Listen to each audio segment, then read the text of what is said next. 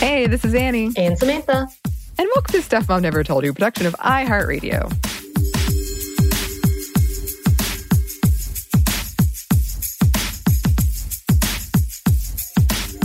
Well, here's an obvious question for you, Samantha.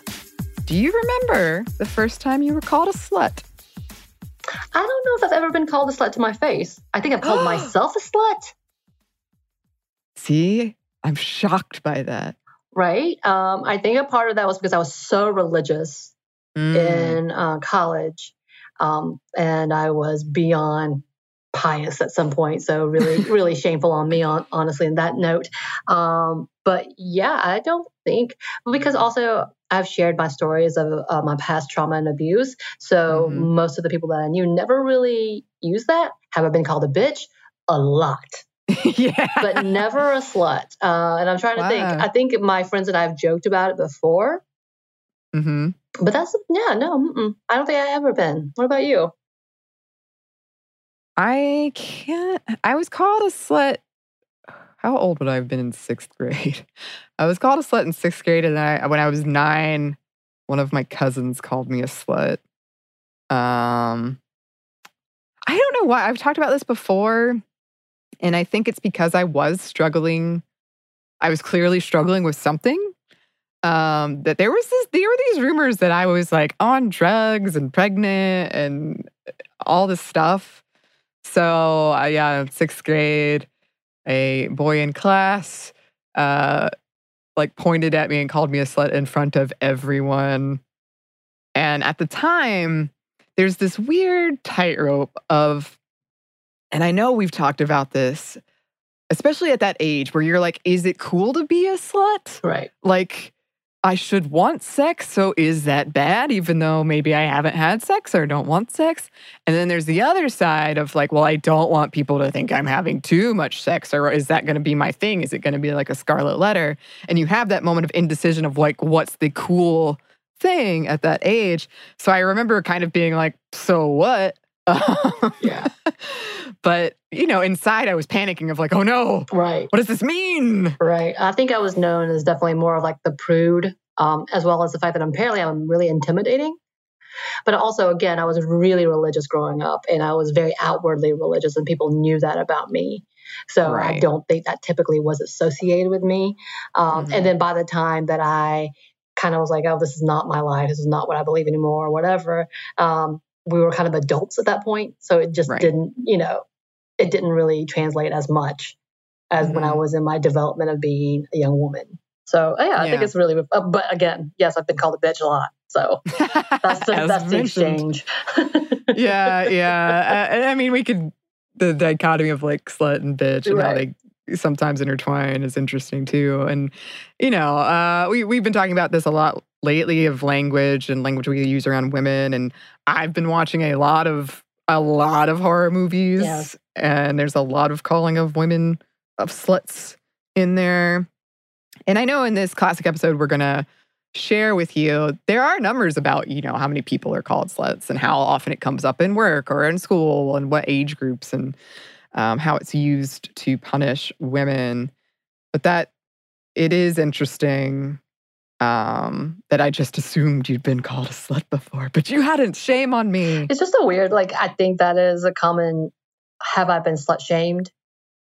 yeah Yes. Like uh, Yeah. the I not necessarily because people shame me for having sex, but because of the level of uh, religion that was placed in my life. Having sex before marriage was always like, and have I Right. slut shamed people? Absolutely. And that's you know my my horrendous past of like not necessarily going after people saying you're a sinner or whatever, but just like in the pious of like I've never had sex till da da da. You know Yeah. that type of level of slut shaming definitely was a part of my life and, and a part of my uh, growth of understanding this is not a thing. Virginity is not a, a trophy. Yeah. And I mean, I don't know. I've definitely, especially when I was in high school, I would judge. I would judge other women. And sometimes it was just a passing, like a fleeting thing. But you know, if if there were like rumors that they were having sex with all these guys, which was yes, very problematic and toxic. And that's what we teach girls, unfortunately. And I remember this moment so specifically when I was in college and we were playing like Never Have I Ever. And this woman who I just adored and was so impressed by, uh, she said, Never have I ever had sex. And we all kind of looked at her and we were like, and she said, You know what? Go big or go home. I guess I went home. And I love how she just embraced it and she wasn't ashamed by it. She, I just like that. I loved her even more than I just was like, oh, this Right. person is so great. And oh, yeah. Um, I know she's not listening, but if you are, I remember that and thank you. so, yes, we wanted to share with you this classic episode on slut shaming. Please enjoy. Welcome to Stuff Mom Never Told You from HowStuffWorks.com.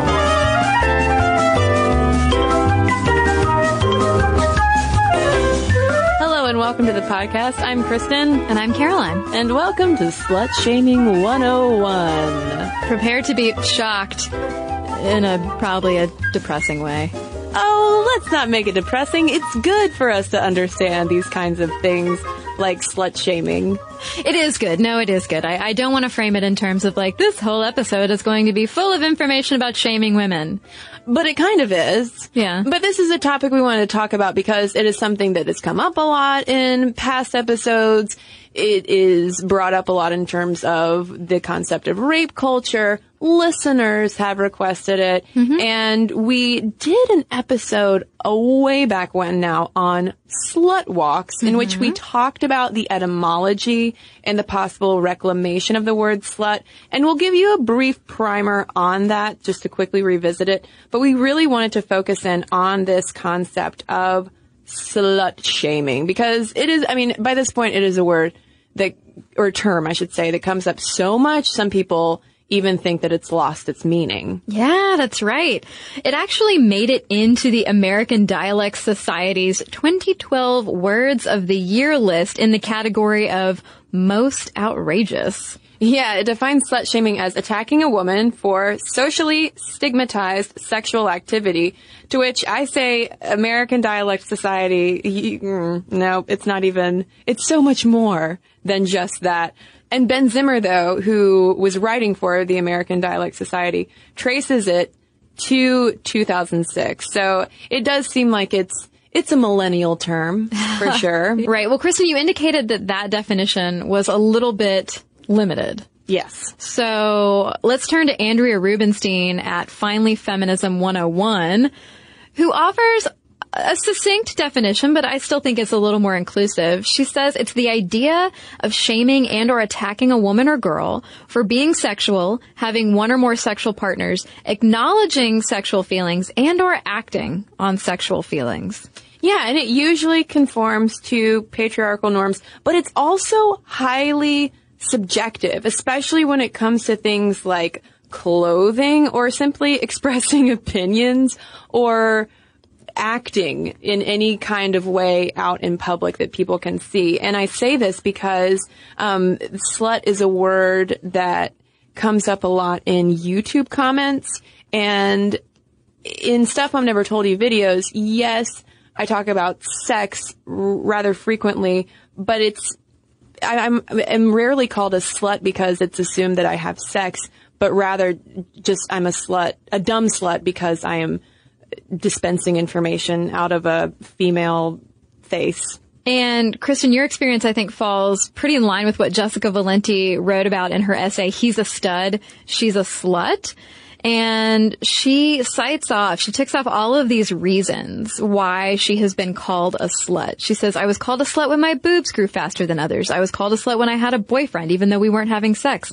I was called a slut when I didn't have a boyfriend and kissed a random boy at a party. I was called a slut when I had the nerve to talk about sex. I was called a slut when I wore a bikini on a weekend trip with high school friends. And then here's, here's really the kicker. She says, it seems the word slut can be applied to any activity that doesn't include knitting, praying, or sitting perfectly still lest any sudden movements be deemed whorish. Oh, but you could even be a slut if you're sitting perfectly still, depending on what you're wearing, or simply the shape of your body. Yeah, how, just how your face looks. Yeah, or how your how your boobs and your hips and your butt look.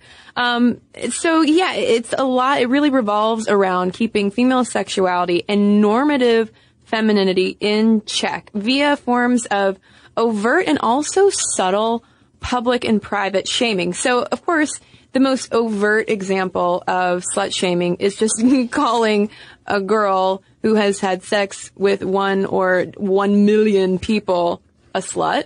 Yeah. But then there are also these more subtle forms of slut shaming, which is really where this more insidious type of rape culture starts to creep into our day to day. And one of the most egregious examples in the mass media happened a few years ago when the New York Times was reporting on the gang rape of an 11 year old girl in Texas. And the article commented on how she, quote, dressed older than her age and wore makeup and fashions more appropriate to a woman in her 20s. So now that we've established that, that slut shaming can take many different forms, what is a slut? Where did this word come from? And honestly, Caroline, this is an etymology that I really enjoy. Not because it's not terrible at all, but just because it hasn't always meant what it means today. And that kind of stuff always gets my brain really excited. So in 1386, we have the first use of the word sluttish in the English language in the Canterbury Tales to describe a lazily dressed guy. Yeah, why you gotta be so sluttish? Yeah. Take a shower, iron your clothes. My mother's always telling me to iron my clothes. That's not really accurate. But by the year 1400, the word had already come to mean a slovenly woman, usually of a lower class, typically a kitchen maid, someone like a kitchen maid. And we pretty much hold on to this meaning as the primary meaning through the 18th century. Yeah, and this is where uh, ye old slang terms, uh, slut's wool for dust bunny and a slut's hole for a trash can Yeah. come into play. Love that. Yeah, I know. Slut's wool does make me laugh. Uh, but by the time, though, it takes a turn for the sexual, it's also a white woman focused insult due to racist assumptions about hypersexualized black women. Mm-hmm. So from the get-go, this word has always been laden with classism and racism. Right. And because, in other words, there were already pre-existing notions about black women being super sexual. So in that, in that way, calling them a slut wouldn't have been that heel checking that, it, that it is for women who are supposed to be exhibiting normative, uh, white heterosexual proper femininity. Yeah, that, I mean, that was in the era when legally speaking, black women couldn't be raped. Right. I mean, that's, that was the extent of this, this kind of racist hypersexualization. And when we move though into the 20th century, in the 50s, for instance, sluts were just called tramps and slut shaming was absolutely happening, but in a confusing societal backdrop that we still have today, mm-hmm. but sex was just far more repressed because you had all of these sexy on-screen sex symbols. How many times can I say sex in one sentence? And you had, you know, dating culture is taking off. Teenage culture is blossoming. Kids are making out. They're necking and petting in the backs of cars down lovers lane. Uh-huh. But only, but not too much. You could, you could kiss a boy, but you still couldn't go too far. But you also had, you know, fashions with the, the cone-shaped bras and super tight sweaters. I mean, girls, you know, bodies were definitely on display and you wanted to be attractive and you, and you wanted to be taken on a date, but you, you couldn't go, you couldn't go too far because also the pill didn't exist at this point. Right. Yeah. And so without accessible birth control, slut shaming did have more tangible risks, like getting pregnant. And this echoes back though to our girls and gangs episode because this was also the heyday of those girl gang movies that were, which were really all cautionary tales about sluts. Of like, look at these women on motorcycles. They'll end up going off a cliff, but not before Johnny's knocked her up. Yeah, all, all the loose women. Well, I mean, you, you still see that. It's such a trope in, um, like horror movies that the girl who has sex is the first to get killed. Yeah. all the time. Um, and so today the word slut is still a pretty confusing term because n- not only do you have men policing women for sexual activity or just appearing to be a person who exists in the world, but you also have girls calling other girls sluts and self-labeling as sluts, uh, using it as an in-group term. Hey slut. This was actually something that popped up in a recent episode of Modern Family, where the oldest daughter, Haley, who is the, the prototypical fashionista, uh, a little bit ditzy to say the least, was on the phone with her friend and she was just, you know, they were calling each other slut back and forth over and over and over again. And it was obviously used for comedic effect, but it was so cringeworthy for me sitting there watching it. And of course, she's sitting next to, to Alex, her feminist intellectual sister who's squinching up her nose. But I was like, oh wow, this is also, this is just happening too. This is not just on, on TV. Well, I think I, I think I mentioned, I, I, I feel bad for always like saying negative things about my freshman uh, roommate in college, but I, I mentioned her in our episode on the word bitch because I mentioned my discomfort with that word's use as a very casual, sisterly greeting. Like I'm not cool with that. I'm not down with that. And I, it was very much the same with her and with me and with the word slut. She loved to greet her, her BFFs by calling them sluts. And that was just something that I was always just like, that is, that's not a positive word. I don't care how you spin it. Like I'll tolerate it. I'm not going to, you know, yell at you for it. Maybe I should have, but you know, I didn't like it. Well, the interesting thing is too, with all of this more recent self-labeling and kind of adopting it as this in-group hey girl kind of term is that in, in the old days, we had good girls and tramps, but now we have this good versus bad slut where it's like, okay, I, I, I'm, I'm such a slut. I have sex outside of marriage. Everybody knows it, but it's cool because I'm a good slut. I'll still be your friend, but there's still the bad slut that you can transgress into if you, I don't know, do something quote unquote out of line. And it's still all of this policing of sexuality. Mm-hmm. You know, even, even when, say, your freshman year roommate was calling her friends sluts, it wasn't ultimately that friendly because it was still like, hey, I know what you're doing. I'm watching. Yeah, I'm well, watching. It's you." not just saying "Hey, slut" as a greeting. It's also that thing of like if you are getting together with your friends and you're talking about like, "Oh, I kissed a boy," or "I had sex with a boy," or whatever. Oh, you're such a slut. Laughing meant in a positive, teasing way, but that's that's such like a little. That's such a. Uh, you know, telling your dog to heel Like, I'm watching you. You're telling me about this sexual thing and I'm going to joke with you and we're going to high five like it's all kosher, but I I've noticed that you're participating in sexual activity and you better watch yourself. And speaking from experience in my 20s in particular, that kind of joking does get into your head. Mm-hmm. You internalize it as well. And I ju- should just say me. you know, that was something that came up at a couple of points. So this is something though that Leora Tannenbaum has written about now in two books. The first one was Slut, Growing Up Female with a Bad Reputation, who really got this whole conversation going and she referred to slut shaming as slut bashing and she just came out with a new book i'm not a slut slut shaming in the age of the internet and it partially inspired this episode because it has reignited a lot of these conversations about slut shaming and this question of uh, what does it mean that girls are now just calling each other sluts and is it possible to reclaim this? So focusing in on what Tannenbaum terms that reciprocal slut shaming of girl on girl slut shaming. Why? Why does it happen? Why would we do that to our lady compatriots, Caroline? Well, she says that it's a grasp for power in a patriarchal culture. She says it's basically a cheap and easy way to feel powerful. If you feel insecure or ashamed about your own sexual desires, all you have to do is call a girl a slut and suddenly you're the one who is good and on top of the social pecking order. So, I mean, it's the idea that, you know, we, a lot of people who argue to reclaim this word or words like it are saying that it's empowering, I'm empowering myself, but then you also have to keep in mind that you're, you're claiming this word within this patriarchal structure that exists. Yeah, wherein slut still very much and even a majority of the time still has the negative connotation of the Right. direct, you know, devaluing of women and girls. Right, where women and girls are policing each other for their degree and type and appropriateness of femininity.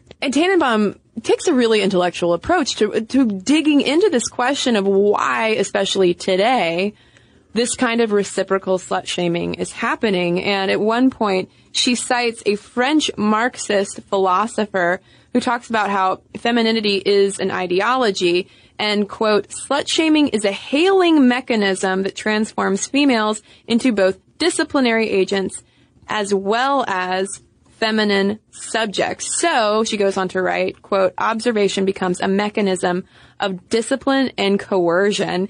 And she even gets into putting this in the framework of Jeremy Bentham's panopticon, where uh, essentially now, especially with social media and smartphones and selfies, et cetera, et cetera, we're constantly being monitored, but we mm-hmm. don't know we're being monitored. And yes, this is all through the framework of slut shaming. Yeah.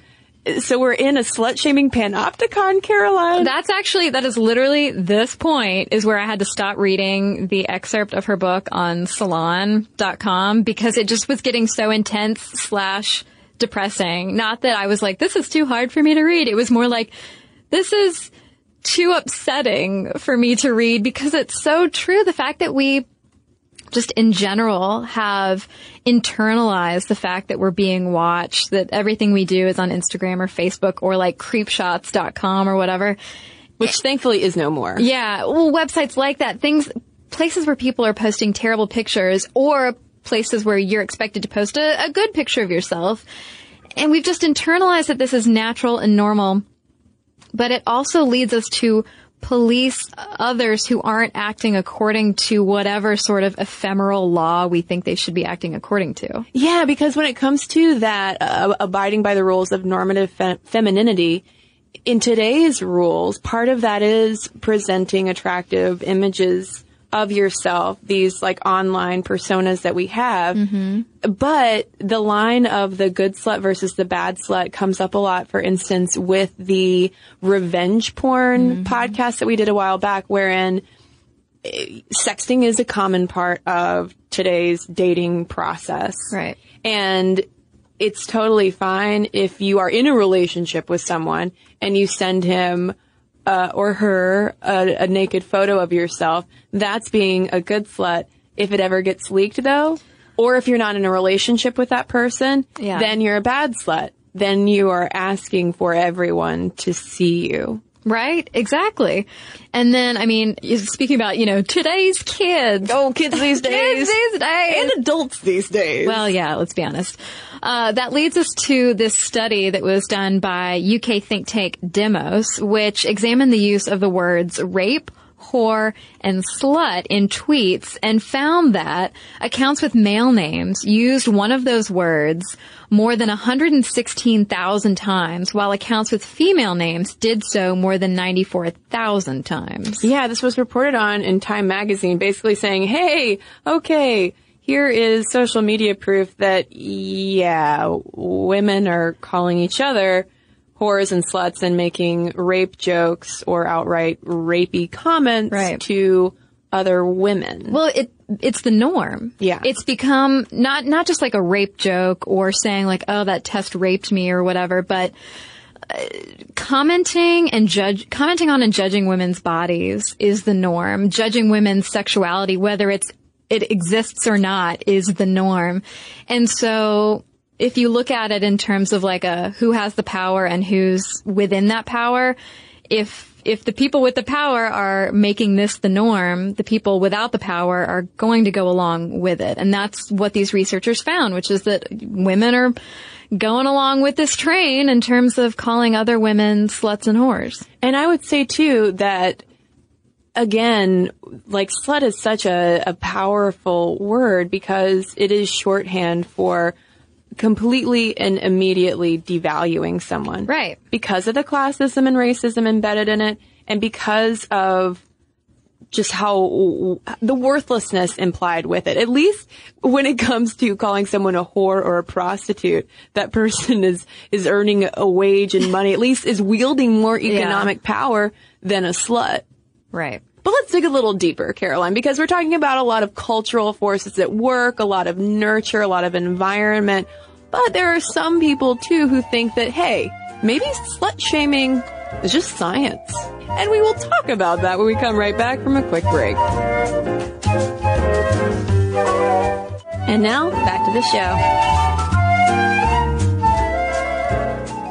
Well, so before our break, we gave you a lot to chew on in terms of not only where the term slut came from and what it has meant over the ages, but really how people nowadays are using it to police others. And so let's get into some academic work that's been done on the theories surrounding sex, sexual power, and yes, slut shaming. Yeah, some think, well, maybe this is just evolution at work. Maybe females naturally, I mean females like in the, the natural world sense of the word, we slut shame each other for a purpose. Mm-hmm. And we talked actually about some of this research in our podcast not so long ago on shine theory when we referenced primatologist Sarah Hrdy's research on female competition because as we noted, the, the long-standing scientific paradigm was that females were coy, passive objects of male competition. Men are the competitors,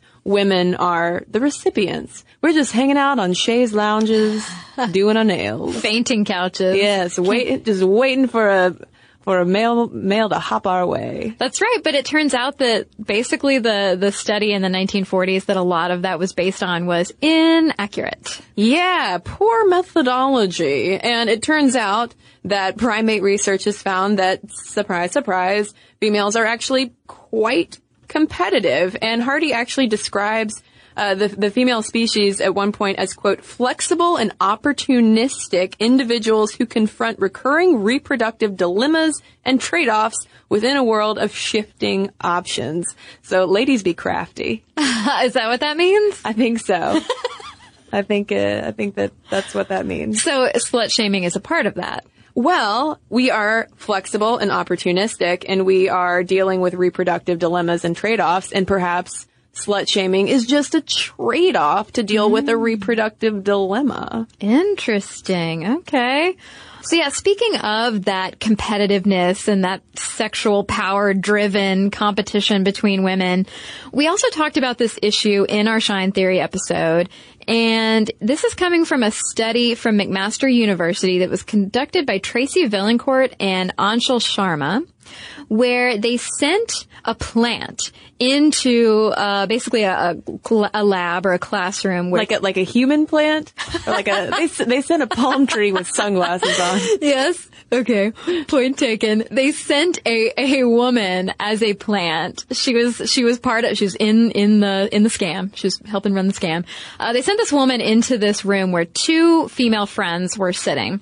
And the female friends had been told you're here as part of a study on friendship. What they did not tell the women was that they would be sending in this plant, this palm tree. this ficus wearing a bikini. Dressed either like in a t-shirt and jeans or in a low cut tight blouse and a short skirt. And then they sent this woman in and they just sat back and watched because what happened, and you can pretty much, I mean, it's predictable. When the woman went in wearing a t-shirt and jeans and was like, Hey, have you seen Professor so-and-so? The women were like, yeah, he's down the hall. Didn't think twice about it. When the woman went in, same woman, wearing the tight clothes, oh boy, did the uh-huh. slut shaming hit the fan. Yeah. The participants turned on her so quickly. Yeah, saying saying terrible things about her, rolling their eyes, making assumptions out loud that she was just going to go, you know, screw the professor or whatever interesting to see how that sexual competition, which is, I mean, unspoken. It's, it's not like directly happening, but that issue of sexual competition enters this situation so fast and furious. Yeah, the the participant responses honestly read like the intro to Sir Mix-a-Lot's Baby Got Back. It was a lot of, oh my God, Becky, did you see her, Well, her butt? I mean, again, using this language and these reactions to essentially discount her as a person.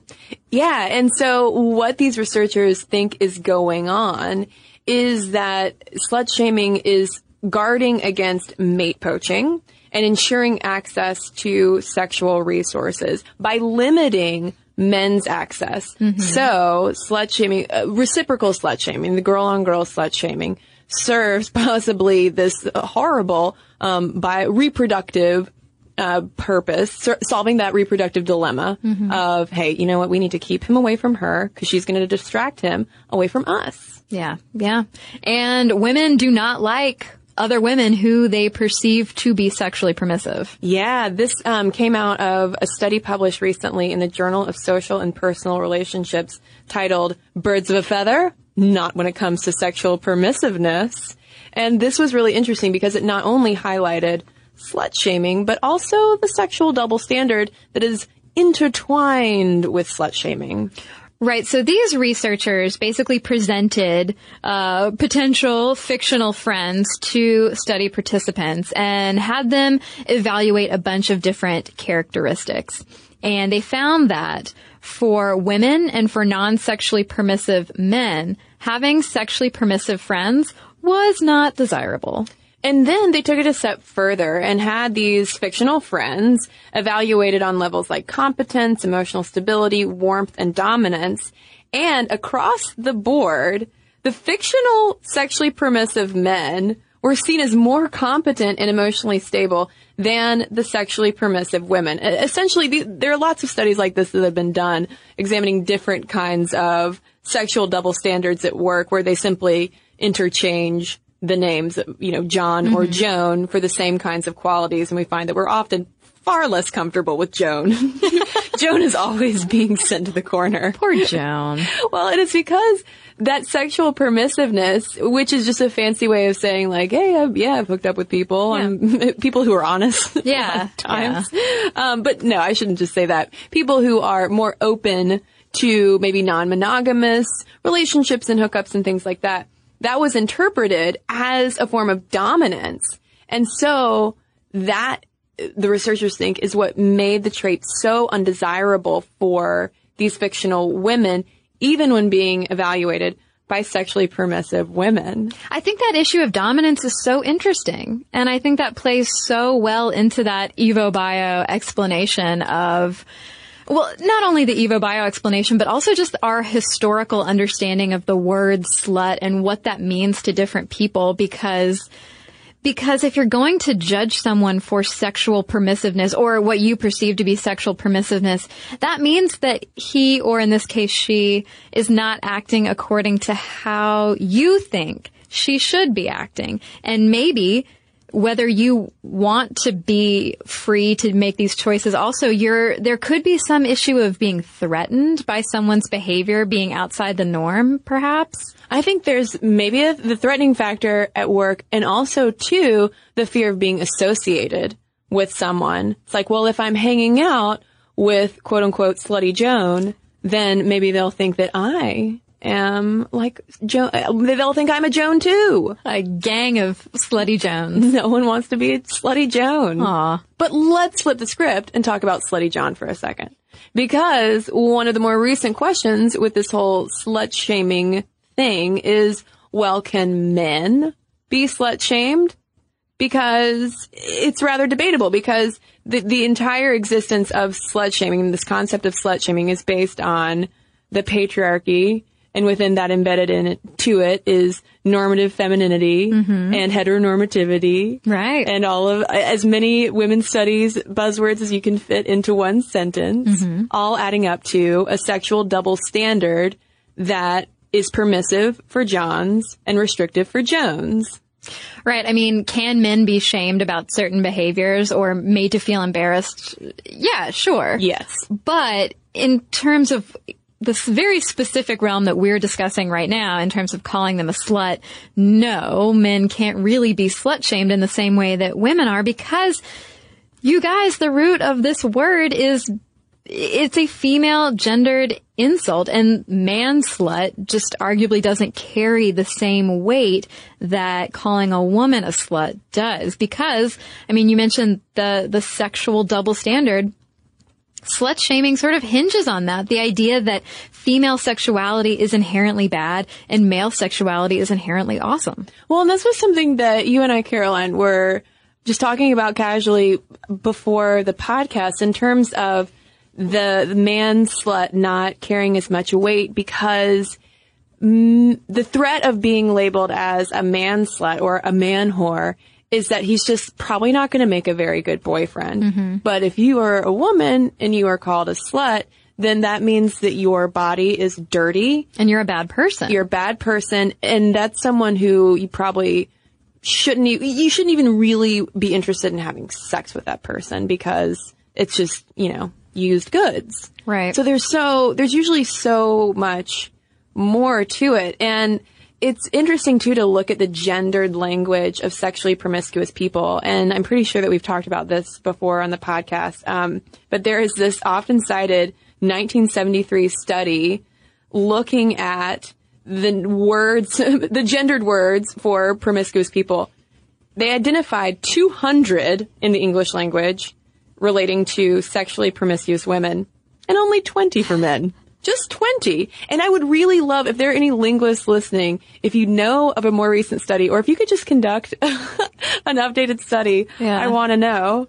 There is one slightly more updated, but still dated study from 1994 in Finland that identified 400 Finnish words for promiscuous women and only 120 for promiscuous men, which often tended to be more tolerant. And I laughed out loud when I got to the part where they were listing various terms for men and women. And men had names like boar and stallion, but women were called village whores. And I, from the, from the sheer surprise of it, just laughed out loud because they, they don't play around. They cut right to the chase on that one. Yeah. Yeah, I mean, you have men could be, men could be called pimps, which again, that's reflective of his ownership of other women. Right. Players, similar thing. Casanovas and Don Juans, that sounds, uh, that has an air of romance. Like Johnny Depp. yes, you're just a Johnny Depp. I mean, at worst, you can call a man a dog, but a lot of times too, those, those male pointed insults usually have some kind of female ricochet effect back to say a mother or a son of a or a, you know, whatever kind of word I can't say on the podcast. Right. But I mean, even the word dog, however derogatory you mean it or you intend it to be, it's still more of a way that he's treating other people rather than a commentary on how many people he's having sex with. Yeah. I mean, there is no, what, what's a word for a male mistress? There is none, you know? Yeah, kept man. Even that sounds Even like that. I just envision pools and cabanas. So it doesn't even seem that bad. So, so even in our slut shaming language, it's still so female focused. Um, although we did find a 2013 dissertation written by Michael Flood called Male and Female Sluts, Shifts and Stabilities in the Regulation of Sexual Relations Among Young Heterosexual Men. Whew. Yes, there's a lot. There's a lot in that title. Um, and he was focusing though on college men in Australia. And his research did find concerns among those Aussie blokes of being labeled a male slut. Yeah, and so he proposes that this concern itself signals a slight weakening of the sexual double standard and an increased policing of male sexual behavior, which to that I say, great, but I'll believe it when I see it. I mean, well, it's, I mean, the key words there is a slight weakening. Um, and, and I do think hearing, especially from men directly on YouTube, because that's where I hear the most directly through it via comments, there is a lot of, there, there is a lot of concern out there. I think that men, men feel policed in certain ways as well, but it's almost the reverse. It's more Uh, You're not having enough sex? Yes. Yes. Of feeling like they need to meet up to these standards of masculinity rather than you know, and being like, and what if I, what if I don't want to Well, hook up all the time? But I mean, there's also like, if you look at all the cultural and social ideas behind calling a woman a slut, uh, policing her sexuality. If you look at like Rush Limbaugh talking about Sandra Fluke and her uh, campaign for birth control, affordable birth control. I mean, one writer, I can't remember if it was Valenti, but one writer brought up the fact of like, okay, well, if men and young boys are being encouraged to go out and have all the sex, and women are being told that they're bad people if they go out and have any sex or even think about it. Like, what what's happening in that in that interim? Like, who are these women that men are supposed to go out and be so virile with? And like, what are women like? Who's nobody's talking. Let's let's talk about this. What's in the middle ground? Yeah, I mean, and this is where we get to the impact of slut shaming because I think that middle ground is a lack of sexual communication, mm-hmm. issues with consent, of people not knowing. We, we're so often, especially in U.S. culture, mm-hmm. I'll be very interested to hear from international listeners about this. We are so openly sexual and yet so simultaneously repressed that it I mean, I think it wreaks so much havoc in the bedroom or the backseat or wherever Yeah. sex, sexual contact is happening. It leads to so many kind of nasty expectations on both sides. Exactly. Yeah. I mean, it is, it is absolutely a lose-lose situation for women and men alike because it is constantly reinforcing the sexual double standard. And it also handicaps healthy sexual exploration and growth in young women who are terrified of being labeled sluts to the point that they're not even going to masturbate because they feel like that's going to make them this thing. Right, this dirty thing. Yeah, and that also means that you're getting a lot of ill-informed kids out there who are afraid of STDs, but who might end up contracting them because they don't have, they're not equipped with the right info. And it also is going to inhibit sexual communication and disclosure between partners or just between friends or healthcare providers. and engaging in other kinds of sex that isn't penis and vagina intercourse that would therefore constitute sluttish behavior in the modern sense of the term and thinking that that's not sex as well. So it's, it, yeah, it, it, it just, it, we really just have this, this brimming sluts hole of garbage thanks to this thing.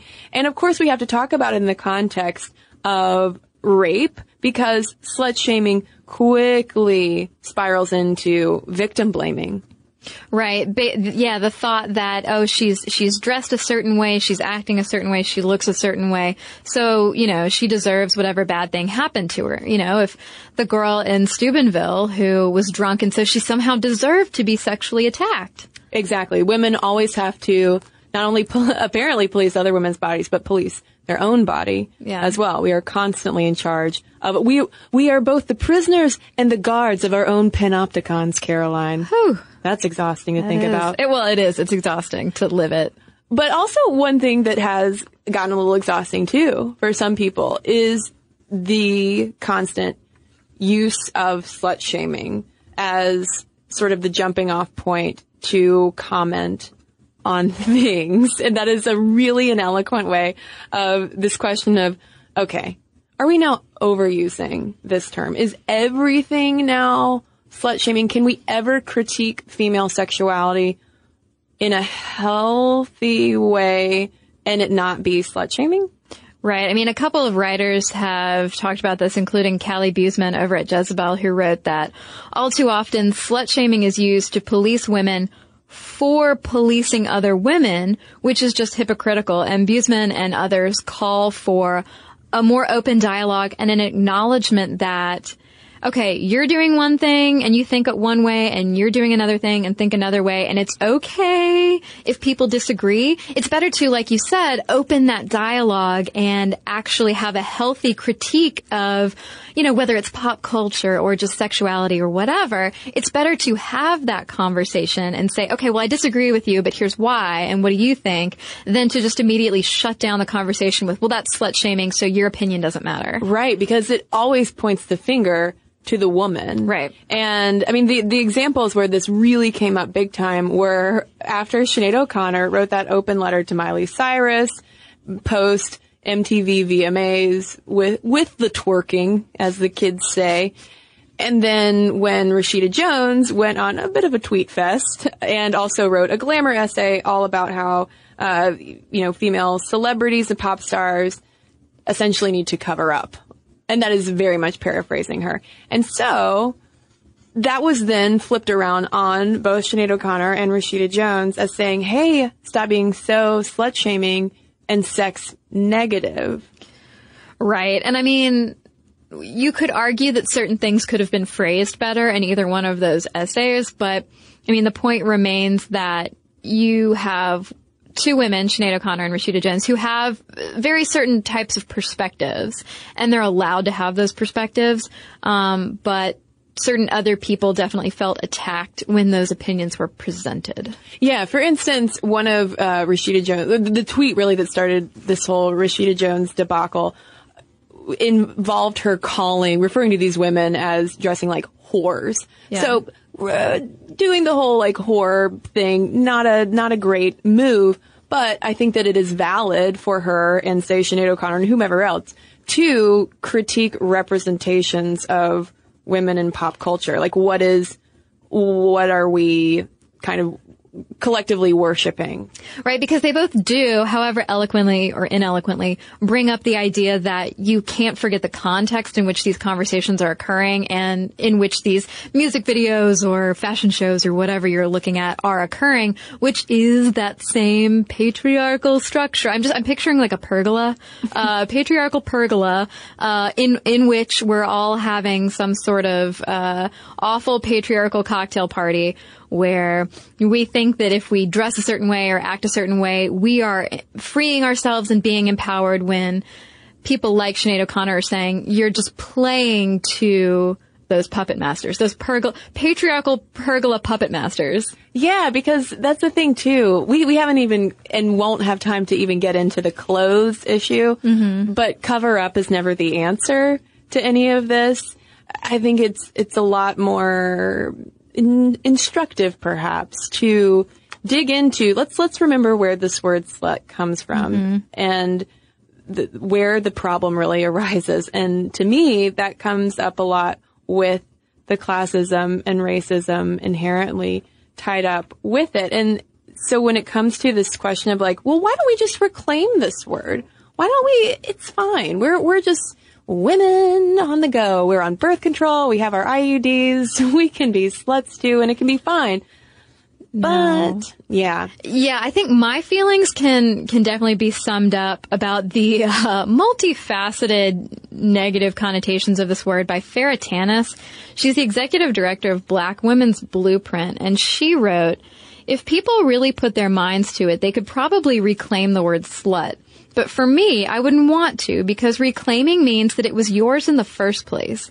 And the word slut is not something that I created for myself. It's something that was created for a particular purpose and the purpose wasn't to serve me. And I think that touches on issues of class and race, which are so inherent in the word and its use and evolution. And when it comes to that class factor too, it's very much alive and well in its usage today, especially when it comes to reciprocal slut shaming. And this was demonstrated um, by a pair of sociologists who essentially tracked girls on a college campus and found highly class stratified patterns of slut shaming where you have wealthier girls who are usually in sororities who would tend to specifically slut shame less wealthy girls who weren't in sororities, but then also the less wealthy women doing the same thing to the wealthier women, saying they're just rich sluts, whatever. But when it came to the power Yeah. dynamics, those wealthier women's slut shaming was more damaging. Yeah, and it's it's interesting to look at the hierarchies that these sociologists reported on because the wealthier or better off college women considered sluts to be trashy lower class women. Whereas if you look at the less wealthy non-sorority women on campus, they considered sluts to be the rich bees in sororities because each of them had a different definition of what was trashy and slutty that did not include themselves. And so this freed them up to act however they so chose to act while still being able to police the behavior of women who were different from them. Well, and then too, when we, I mean, you, you've already touched on this, but when you move into the race factor, this came up big time mm-hmm. with the slut walk movement that was really on fire a few years ago. And we did a podcast about it and black women really wanted nothing to do with it because of how that word has related to them historically as black women. And we cited in that podcast on slut walks Susan Britton's open letter from black women to slut walk organizers, which said, quote, we do not have the privilege or space to call ourselves slut without validating the already historically entrenched ideology and recurring messages about what and who the black woman is. We don't have the privilege to play on destructive representations burned in our collective minds, on our bodies and souls for generations. And that's a big reason why, in a more recent article in the New York Times by Anna Holmes asking this question of can we reclaim slut?